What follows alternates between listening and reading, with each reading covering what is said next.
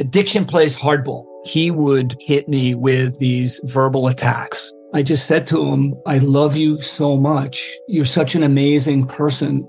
I can't take this ride anymore. It was the fact that dad made that sentiment and broke down. And years later, he told me it had a huge impact on him. Sometimes doing what's right for your loved one is the hardest thing to do. Caron is that right thing. Visit caron.org slash lost. Listening to your favorite podcast? That's smart. Earning your degree online from Southern New Hampshire University? That's really smart. With 24 7 access to coursework, no set class times, and dedicated student support, you can go to school when and where it works for you. Low online tuition means you can even do it for less. And dedicated student support means we'll be with you from day one to graduation and beyond. Join a community of learners just like you. Go to snhu.edu today to start your free application.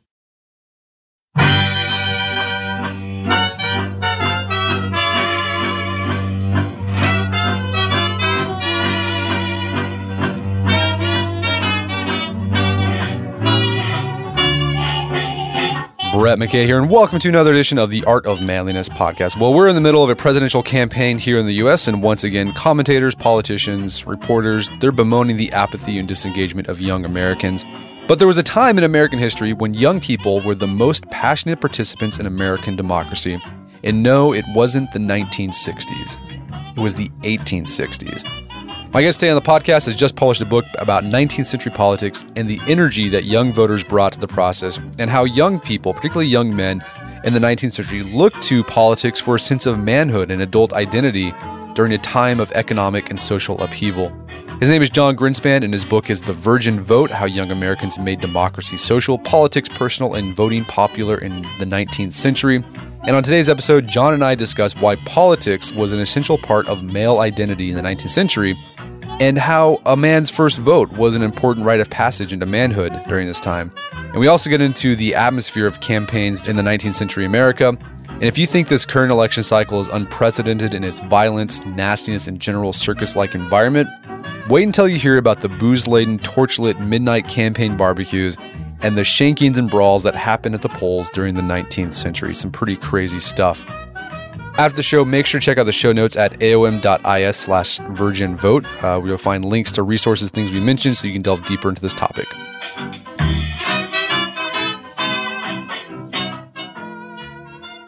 Jon Grinspan, welcome to the show. Oh, thanks for having me. Uh, so, you got a new book out about a, a part of American history that a lot of people don't know about. It's called The Virgin Vote How Young Americans Made Democracy Social, politics personal and voting popular in 19th century. And um, it's one of the fa- most fascinating books i've read this year um, so far. uh, because it gets into a part of american history that i love is the 19th century up until about the early 20th century and it's about politics, which is pertinent because we're in an election year. Mm-hmm. And I guess my, my first question is, is, you know, a lot of people have been saying about this current presidential election, it's it, that it's unprecedented in its violence, its nastiness, you know, and its general circus-like atmosphere. As someone who has studied and written a book on the politics of the past, is this true? Um, have we devolved from a time when elections were sober and upright and, you know, very Greek column esque. Um, so, I mean, what were elections like during the 19th century? Yeah, I think um, people say that about this election, and this is certainly a weird one, but that's only because we're used to the incredibly quiet, boring political culture of 20th century America. That if you go back and you look at 19th century America, politics is the biggest, loudest, most important thing that's going on. And political events and campaigns are the center, not just of political culture deciding who governs a country, but are the center of entertainment culture that, that drive these big campaigns, these midnight rallies with torches, these bonfires. That there's a good side and a bad side to this. On the one hand, they do a great job getting many, many people involved, many more than today. Turnout was, you know, often over 80%, and many of those people are young, unlike today. But you know, it also brings out a lot of stupidness and violence, and people get stabbed and shot at every election in the 19th century, and there there are riots and there are people who don't understand the issues they're voting for and vote the wrong ways and that kind of thing too. So it's a very different world back then. Yeah, I mean, it was. I mean, you painted this picture, and it just sounded like it was a. I mean, it was like a big party. Like campaigns and election day was just a big party because not only were there torch lit, you know, uh, marches in the street at night, there was like the parties would put out these big barbecues. That was a, a, a tradition where they'd roast a pig. Uh, alcohol, giving out alcohol was, you know, that was part of the election or campaign process. Yeah, this, I mean, you have to remember these campaigns are doing two jobs at the same time. On the one hand, they're trying to win power, basically, and so these parties give out whatever they can to win. I mean, they often buy votes for two or five dollars, but it's cheaper just to get voters medium drunk. You don't want to get them so drunk that they forget to vote, but you want to get them two drinks, three drinks, a couple glasses of whiskey, a couple glasses of beer to get them to vote on your side. And at the same time, politics is American entertainment and American popular culture. This is a, a new country. This is a very shaken up country. There are a lot of people migrating from, from Europe and from different parts of America, and there's no central culture that ties everything together except for the you know, basically federal political campaigns. I mean, America is a rural nation that doesn't have that much entertainment back then. And so if it's September or October of an election year and the party's going to have a, a rally in town, you go to that and you hang out all night and you drink and you shout and maybe maybe you throw some bricks at the other side, maybe you don't. But uh, it's really the center of popular culture at the time. Right, and you even talk about in the book when um, there'd be Europeans that would come over and see this. I mean, their response was like, "Yeah, Plato is right. Like democracy just brings out yeah. the worst in people." Yes, people are shocked. They and they're shocked by two things. One, they're shocked by how wild and crazy American politics is, and a lot of them see it as a sign that democracy just doesn't work. And the other is they're shocked by American young people because American culture is also in many ways more democratic on the ground, and there's a lot less there's still hierarchies. We would be surprised today by the distinctions, but compared to Europe back then, there's a lot more kind of freedom of action of young people, and so at every level of political campaigns in society, you see children, young adults, youths, twenty somethings are involved really actively. The idea that children were to be seen and not heard is, is kind of a fiction. The young people are the loudest part of these political campaigns. Yeah, and that's the the main um, premise of your book is talking about how young people were really the the driving force of this democratic ethos or fire that hit America during the 19th century. And as you said, like voting was about 80% um, voter turnout was, and a lot of it was young people. But as you just said, um, the this political activism or this involvement in, in politics began in young people even before they could vote. So, what were young people who were doing like seven or eight or even 17 what were they doing to get involved in the political process even though they weren't old enough to vote? Because at the time it was 21 years old right? Yes and obviously many americans the majority weren't allowed to vote. But there's still ways that if you're a woman if you're african american a place where african americans can't vote and if you're underage you can still be really involved because politics is so social. And that starts at a really young age. As you said people people raise their children from birth to identify with the political party of their family and to really see it as the the institution they belong to almost almost the way we raise kids with sports teams today you know um they just as people are Eagles fans or Cowboys fans today people were Whigs or Democrats or Republicans back then. And it builds over time. One of the reasons they get young people so involved and they get such great turnouts is because they layer this interest in politics over many years. Kids are taught to go to celebrations and to rallies, and they, they chant slogans in school, and then they kind of become errand boys and run errands for the political campaigns. They give out ballots on election day, or they bring liquor to the campaign headquarters, and they just, from a very young age, they get involved in politics, so that by the time they're 21, they are veterans. They, they've been in politics for years and years and years, whether they can vote or not. And uh, you know, you talk about in the book that you'd even have young people as young as 17 doing speeches at political rallies, uh, rallying up the voters, even though they couldn't vote. Like they were really supremely invested in this, and to the point where they were persuading even adults who could vote.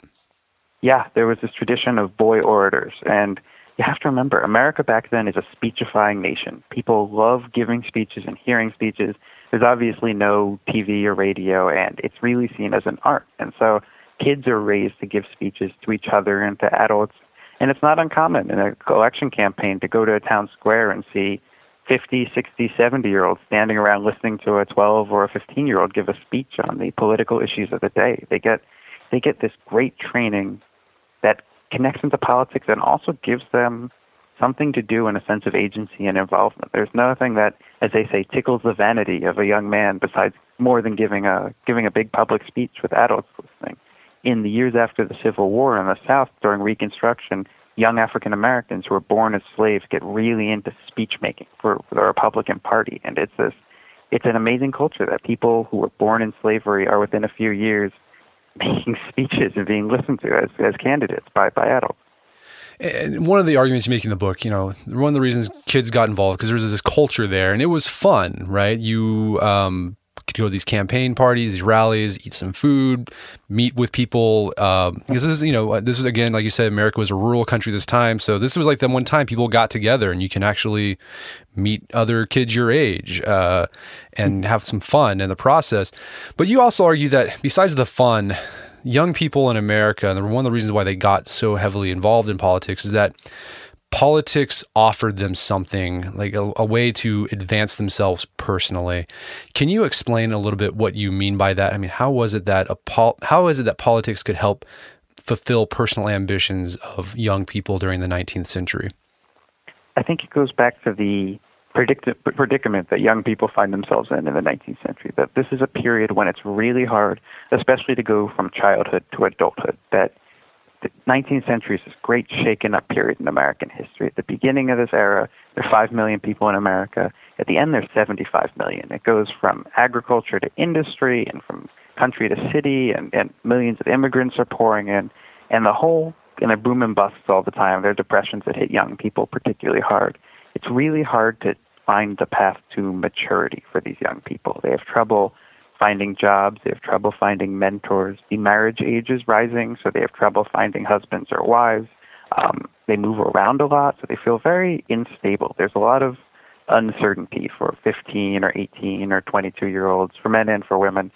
And so they gravitate to the political system as this source of ambition and identity and involvement. Maybe they can't get a job, but they can give a speech for the party, or they can march, or they can organize an event. It's this this kind of artificial sense of adulthood when everything else in their life seems kind of blocked. Yeah, that part in particular was really interesting um, because we often have this mistaken idea or this idea that you know kids these days, these twenty somethings, right, these millennials, you know, they don't know they don't know what they're doing with their lives. They're still living at home with your parents. Like they just need to get on with their life. And you know, you read millennial blog posts, or just like I don't know what to do with my life. Maybe I'll intern at a at a publisher and you know find my calling and we often think that people back then in the 19th century like they had it all figured out. Like they knew they had like a certain sense of steadiness about them. But the picture you paint that like you just said like these young people in their 20 you know late teens early 20s they were filled with as much existential angst as 20 somethings today.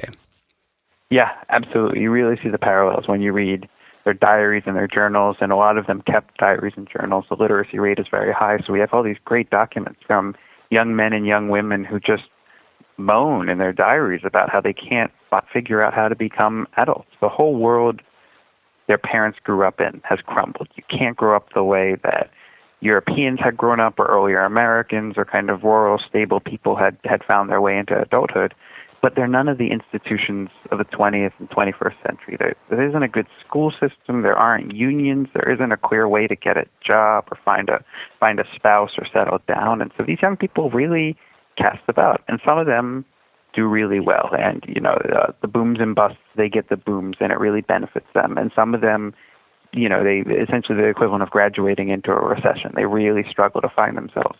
But what they all share is uncertainty. No one knows how to become an adult. The old way is kind of crumbled, and the new way hasn't been established yet. And I think we see echoes of that today. That in many ways it seems as if in the 20th century there was a stable path into adulthood.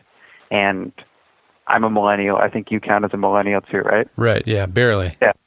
Me too. Barely. Um, but we we've seen this this shaking in the last couple of decades that makes it harder to become an adult, and a lot of people a lot of people struggle with this, and it's not unprecedented. This this has happened before.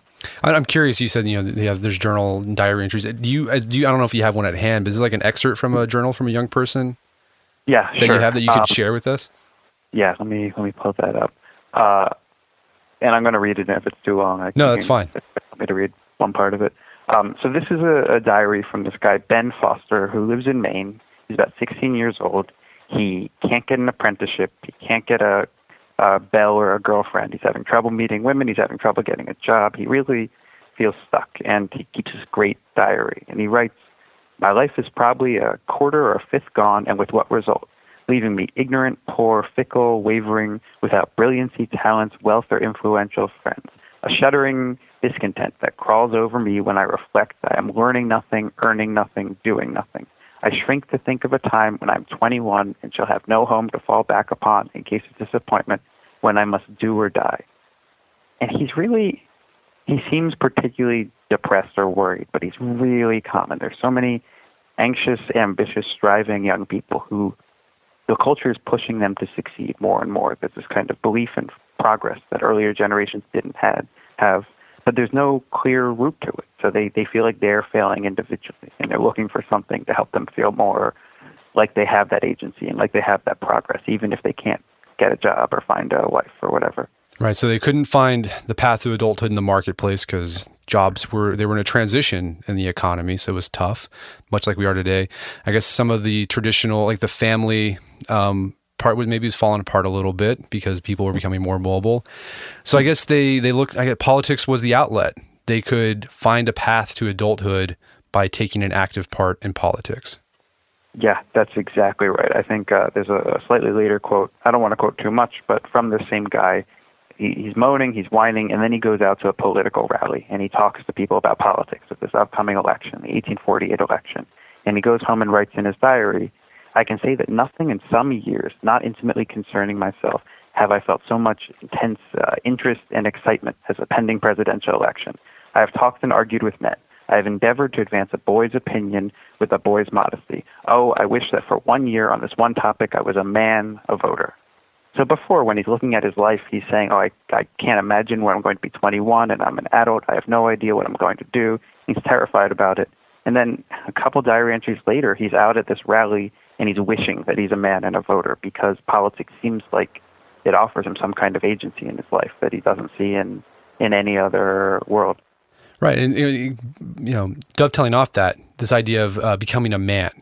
Um, you argue in the book, make the case that politics wasn't just tied up with adulthood, but it was really tied up because men were the only ones that could vote at the time. Was tied up with notions of manhood and masculinity in the 19th century. Um, so, like this uh, Ben, he felt he wasn't making a lot of progress in becoming a man.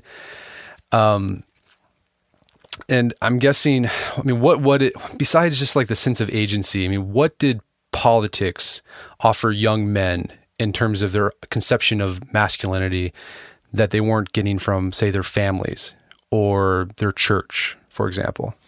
The idea of masculinity back then is rooted in this idea of being stable. That the kind of the vision of men, and if you read, you see this a lot in kind of advice on young books for young men on how to grow up and and in comics and in novels, the idea for young men is that they should be stable and self controlled. That's what masculinity is all about. It's not necessarily physical strength, it's a father, a boss, somebody who is stable, has both feet on the ground, and is, is uh, has control over their instincts. They're, they're, they're not violent, they're not aggressive, they're, they're completely in control of themselves.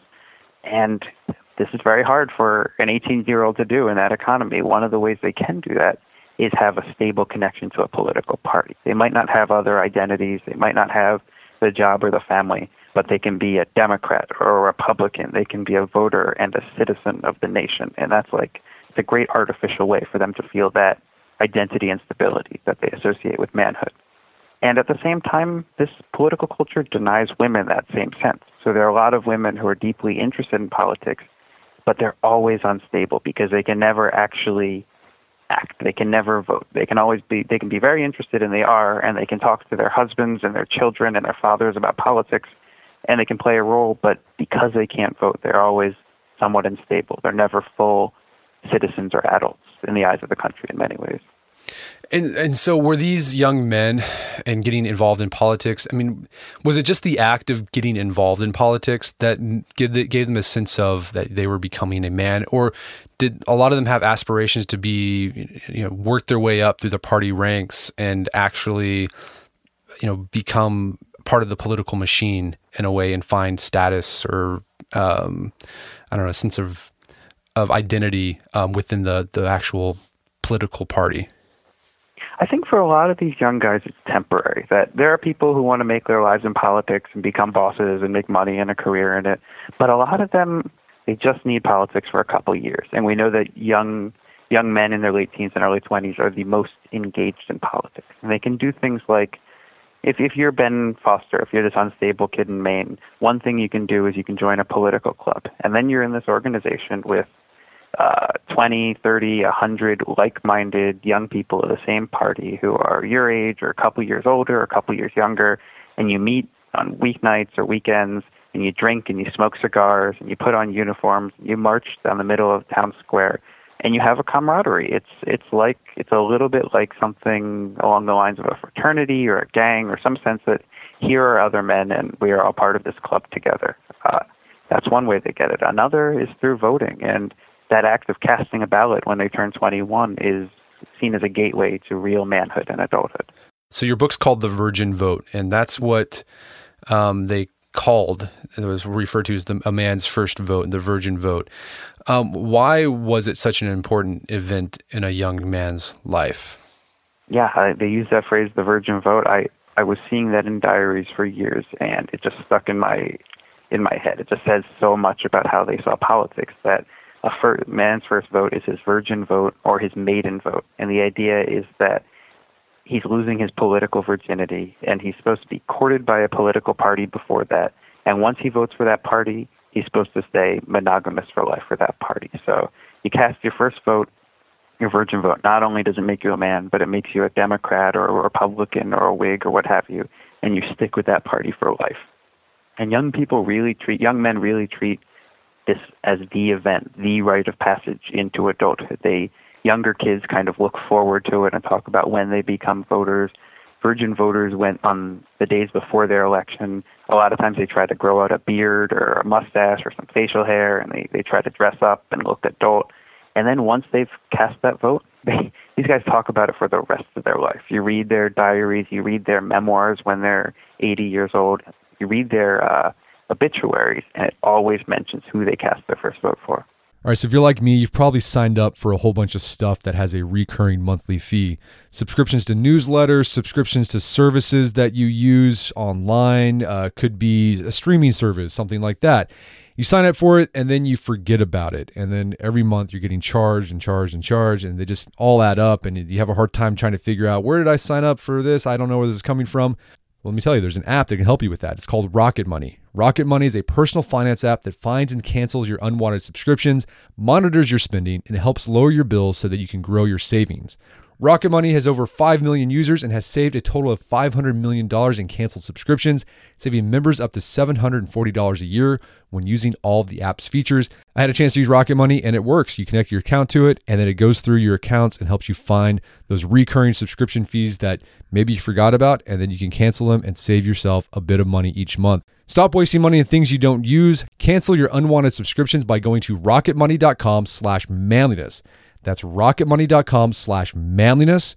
Rocketmoney.com slash manliness. Did you know Fast Growing Trees is the biggest online nursery in the US with more than 10,000 different kinds of plants and over 2 million happy customers in the United States?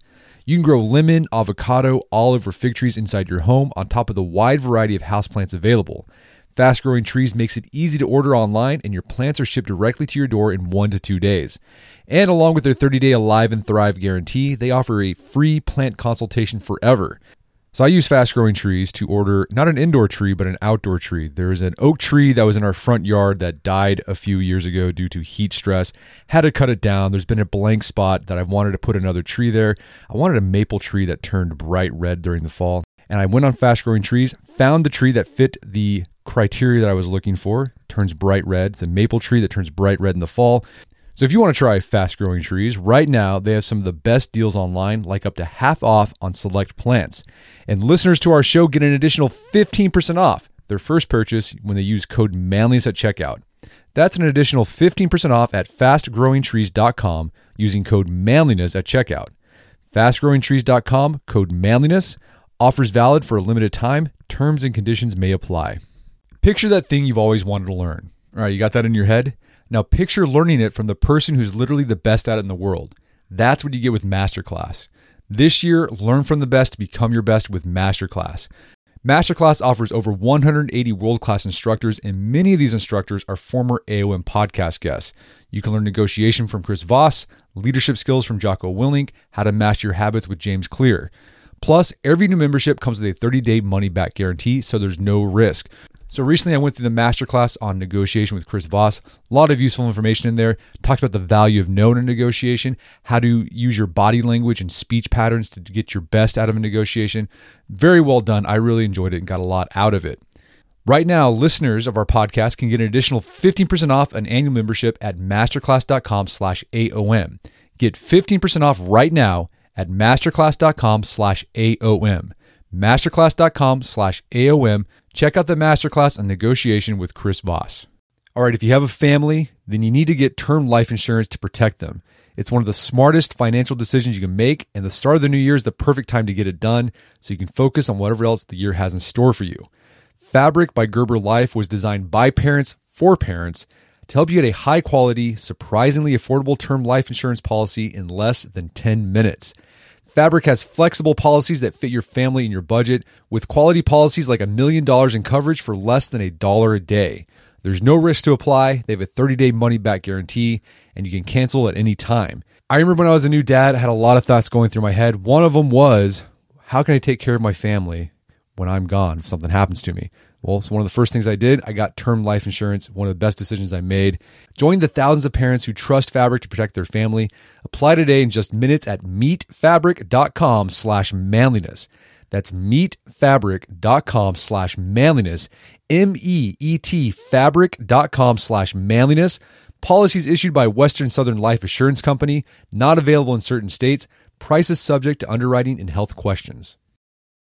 That's fascinating. And so I guess this is going back to the idea that um, American society, American culture was in flux, and rites of passages that may have existed before were no longer there. So young men, you know, used the political process, the act of making a vote, as that new rite of passage.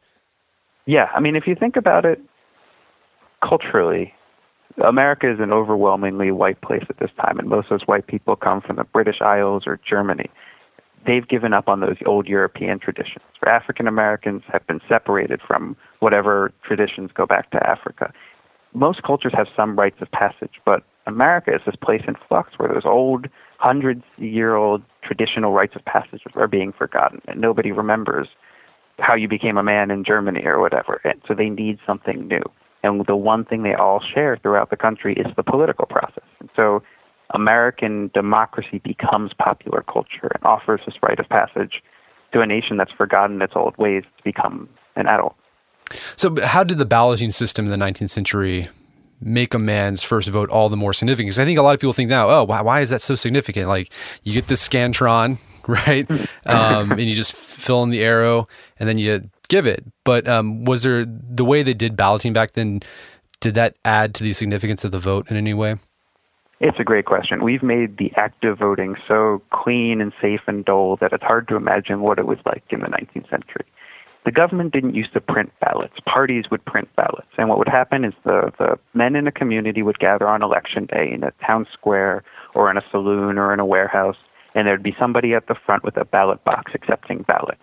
And so these party activists would try to foist ballots on whoever they could for their party, and they'd line up and they'd try to vote. But the problem is once you got to the front of the line, there's no registration system, but there are challengers, which are party operatives from both parties who are trying to challenge people's votes from the other side. So if I'm a Democrat, then I might try to pick out who looks like a Republican based on what I know about the people in my community, his clothes, his accent, his race, his background, all of these things to try to figure out who's going to vote the way I don't want them to. And I might challenge them on legal grounds I might try to intimidate them. I might stab them. They they used to stab people with awls, like the shoemaker's right. spike, because you could kind of subtly poke somebody with that and it would hurt them, but and threaten them without becoming a big thing. So because it's so contested, because there are fights on election days and everyone is gathered and there's music and drunk people, it makes this act of voting even more of an important rite of passage. All the men in your community will see you vote and they'll see you go up to the front of the line and cast your ballot. And all the women in your community will hear about it and know that you've done this thing that supposedly makes you a man back then. So it really, because voting was so different and because it was so contested, it makes the act that much more important. Right, and going back to they didn't have you know official IDs. Like a lot of people didn't even know their actual birthday, and Yeah. and so you had these like that's one of the reasons why they these young guys would start trying to grow mustaches and beards because one of the ways that they were challenged was like, well, you're not old enough to vote. Um, and so they try to look older. And so by the act of voting, like it was a way of being able to, for the community to say, yeah, you are a man. Like you are, you look old enough to be a man. We accept you as a man. Yeah, because who knows? I mean, this world is so shaken up that, okay, so you might be 21, but your mother died of cholera, so she can't tell anybody how old you are. Maybe you were born in Pennsylvania and moved to Oklahoma, so no one remembers where you were born. You might not even know how old you are. Most people don't. Um, so, and you certainly can't prove it, even if you do. So, you need to prove it through. You grow, can grow a beard, so I guess you can vote. Um, you can get somebody to kind of vouch for you. If you've done a impressive manly deed in some communities, you could get the vote. So if you lived in kind of a pioneer community in, in Nebraska or Colorado or California, often you could vote underage just because they thought, well, you got to California, you're worth, you can vote. Soldiers could often vote at 18 or 17 just because they were a good soldier during the Civil War. But yeah, the, because nobody really knows how old you are and because it's so hard to enforce, it makes the act of voting that much more important and that much more meaningful about adulthood and manliness as well as politics.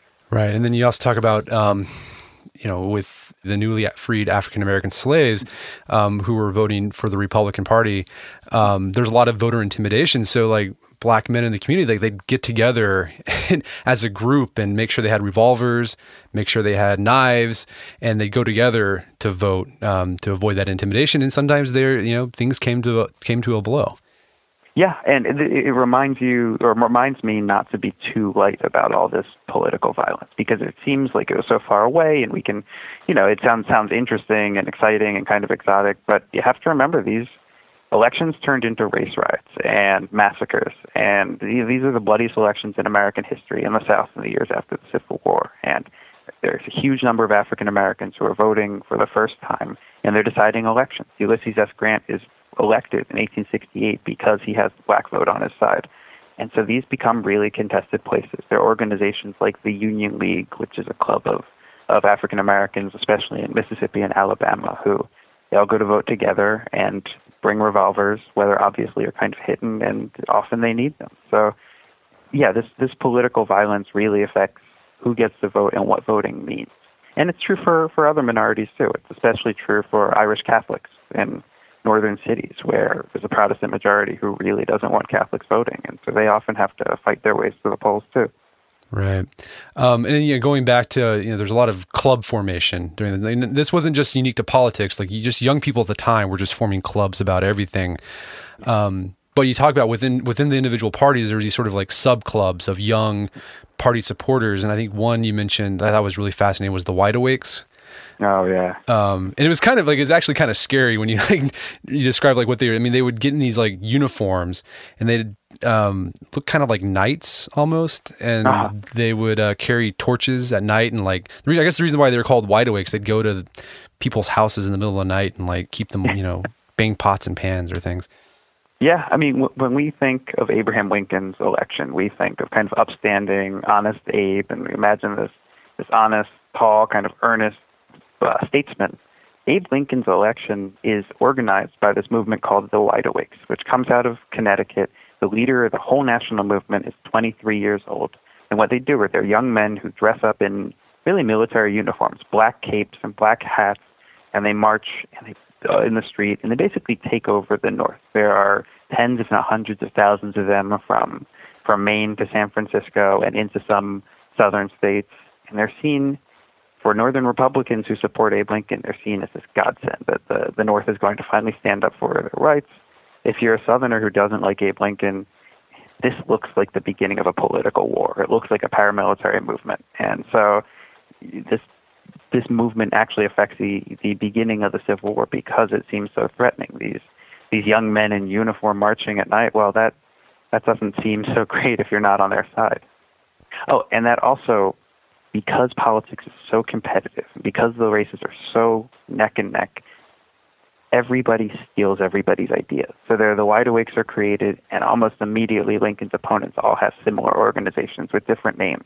So no party ever really has an edge for very long because as soon as one group of 18-year-olds tries something, their their opponents across town try the same thing. Or if they're doing it in Maine, someone in South Carolina comes up with something similar. So because politics is so close and so contested back then, and Lincoln only won that election with 39% of the popular vote, uh, people really rip off each other's ideas. Yeah. Um, somebody was thinking about uh, you know the adults who were actually running for these offices that these young people were campaigning for. What did the these adults think of these ardent young people? I mean, did they just sort of like did they I guess did they they leverage them and they just sort of like at the same time disdain them? Yeah, I think that's exactly right. Um, it's a hierarchical society still, and adults think they are better and wiser and smarter than young people.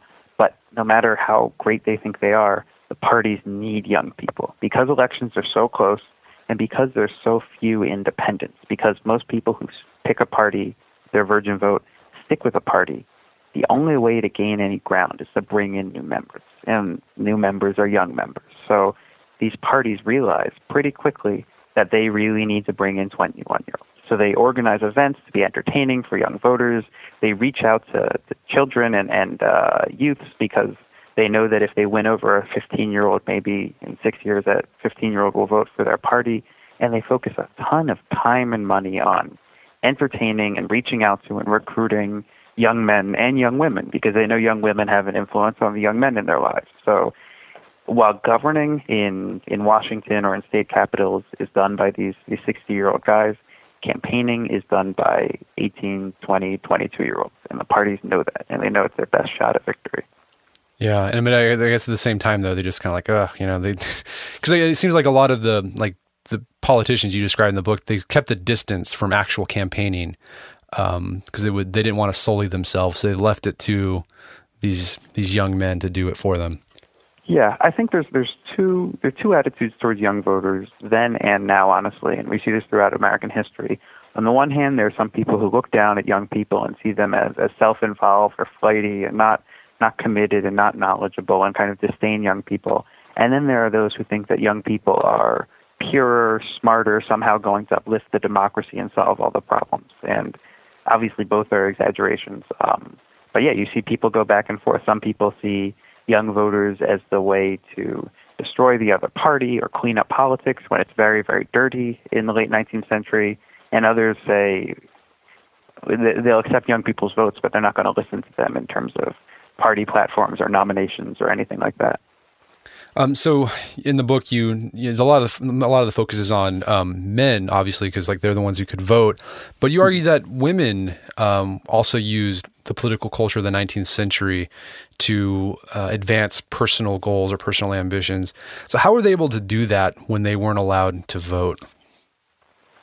For women's women's politics back then, they have to be social. They, the democracy is social, and women's influence has to depend on on connections to men because they obviously can't vote themselves. And that works both ways. On the one hand, they're women with really deeply held political beliefs, and what they can do is they can pressure their their fiance to go vote for their their political belief. And they can they can push their their siblings and their the, the men in their lives to vote, and they do.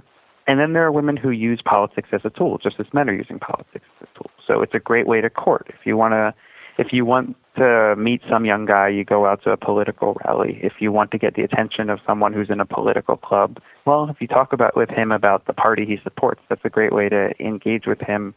And politics kind of gives these Victorian women cover to court in a way they otherwise wouldn't be able to. They can go where else in 19th century America could a Victorian lady go out at midnight and hang out with a bunch of drunk people and maybe get drunk herself and uh, you know wave a torch and everything. This it offers some kind of cover for that, and women get more directly involved. They they organize uh, women's clubs and they they march dressed as goddesses or dressed as the different states. So there, there are a lot of ways women can play a role socially, even though they're denied the right to vote. So this uh, the period you cover was about I guess 1840 till about the early like 19 I mean 1905 and it seems like there was this just precipitous drop. Can you I mean that was something that amazed me. What can you describe the drop in I guess voter turnout from like the peak it was there in the late 19th century to like the early 20th century? Yeah, it really crashes throughout the second half of the 19th century. Roughly 80% of eligible voters will turn out in an election, in a presidential election. Sometimes it's lower, sometimes it's higher, but there's this really sustained period of really high level of involvement. And then something happens in 1900, and those numbers tumble in ev- almost every presidential election until by the 1920s, fewer than half of eligible voters are going to the poll. There's this political culture that exists in the 19th century that just dies within a generation in the 20th century. And we, we've known this as historians for a while, but I think the answer to why this happens is lies with young people. It's there's a new generation of young people who don't engage in politics and look to politics in the same ways as their parents or their grandparents had, and they don't join. So the people who cast their virgin vote in 1876 will keep turning out for the rest of their lives, but the people who could vote for Teddy Roosevelt or Taft don't care as much, and they don't bother to. And so, I mean, what changed um, in American culture where young people just they weren't looking to politics anymore for personal fulfillment or a sense of identity? I'd say there's a change with young people and there's a change with politics. With young people, life is easier for a lot of these people in the 20th century than in the 19th. They're more institutions that kind of stabilize their world. They have a full school system until they're 18. They have unions. They have cities where they know more people they have all these other options. They have an entertainment culture. They're teenagers in the 20th century, and they have movies and radio and dance halls and cars and all these other entertainment forms. Uh, so in many ways, they don't have the same need for politics and political clubs that they did before.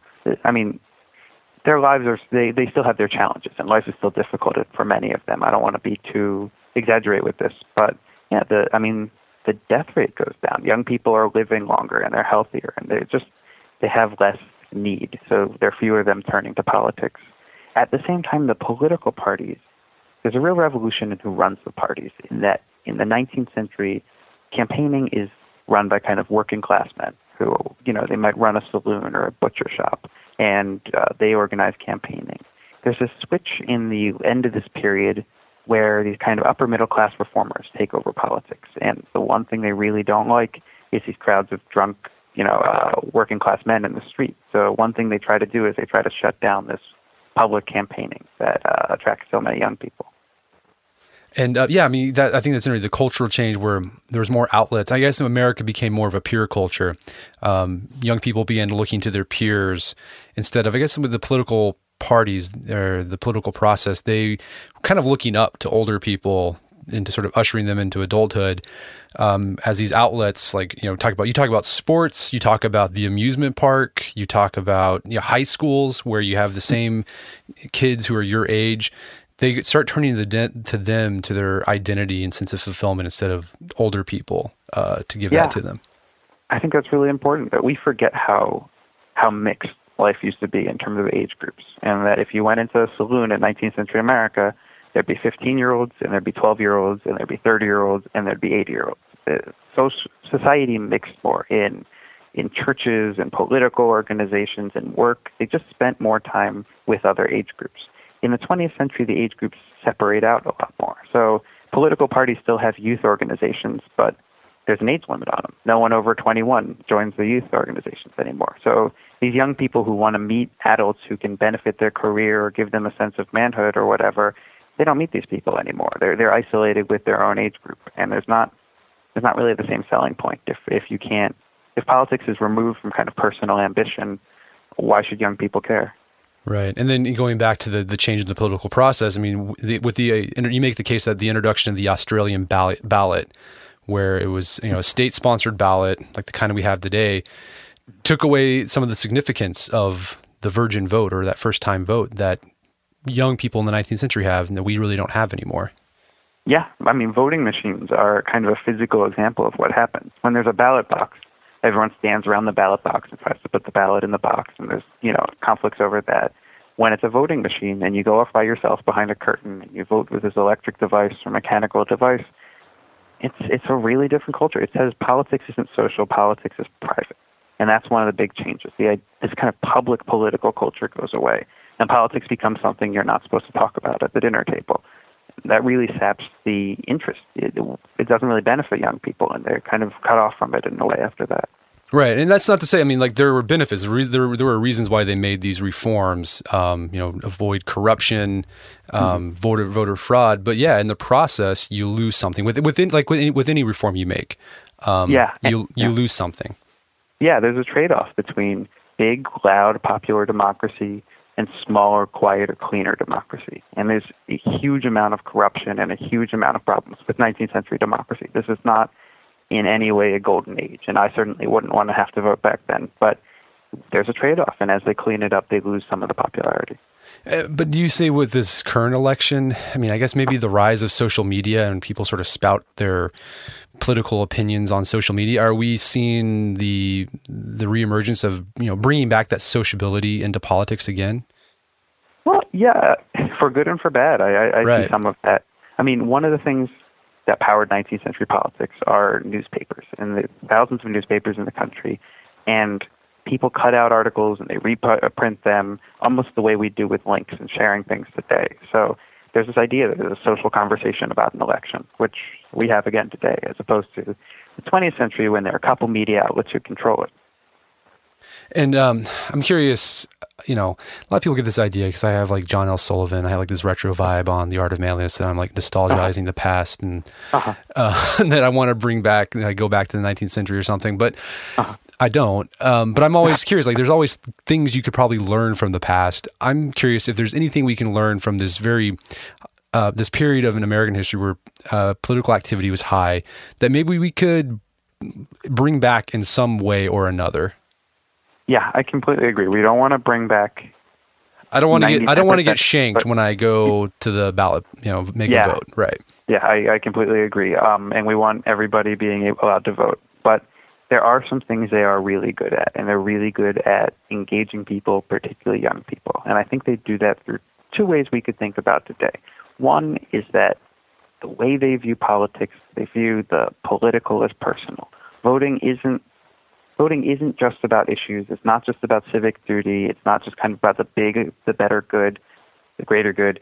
It's about young people personal engagement with politics. Voting means so much to them as individuals and they use it in their lives. You see, they're not just voting because of the issues, but they're voting because they need politics in their lives. So they make the political personal that way.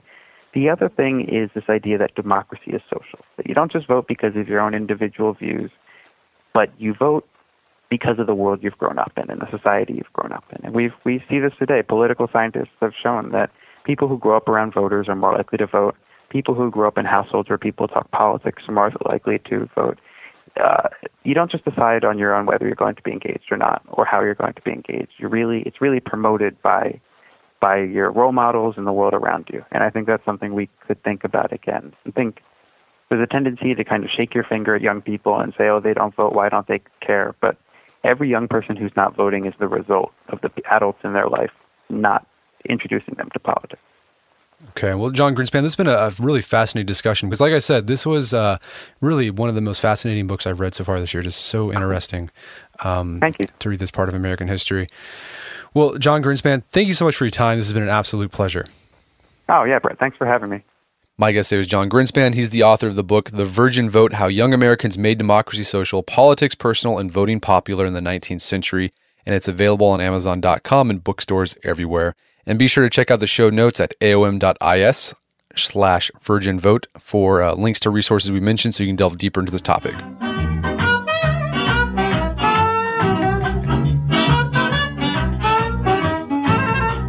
Well, that wraps up another edition of the Art of Manliness podcast. For more manly tips and advice, make sure to check out the Art of Manliness website at artofmanliness.com. And if you enjoy this podcast and have gotten something out of it, I'd really appreciate it if you give us a review on iTunes or Stitcher.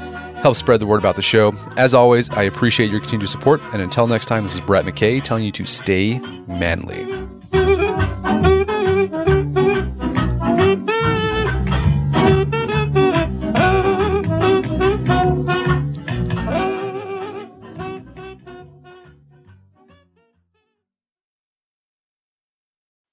At Capella University, you'll get support from people who care about your success. From before you enroll to after you graduate, pursue your goals knowing help is available when you need it. Imagine your future differently at capella.edu. Shopify is the global commerce platform that helps you sell at every stage of your business. With the internet's best converting checkout, 36% better on average compared to other leading commerce platforms, Shopify helps you turn browsers into buyers. In fact, Shopify powers 10% of all e-commerce in the US. Sign up for a $1 per month trial period at shopify.com slash podcast free. All lowercase, shopify.com slash podcast free, shopify.com slash podcast free.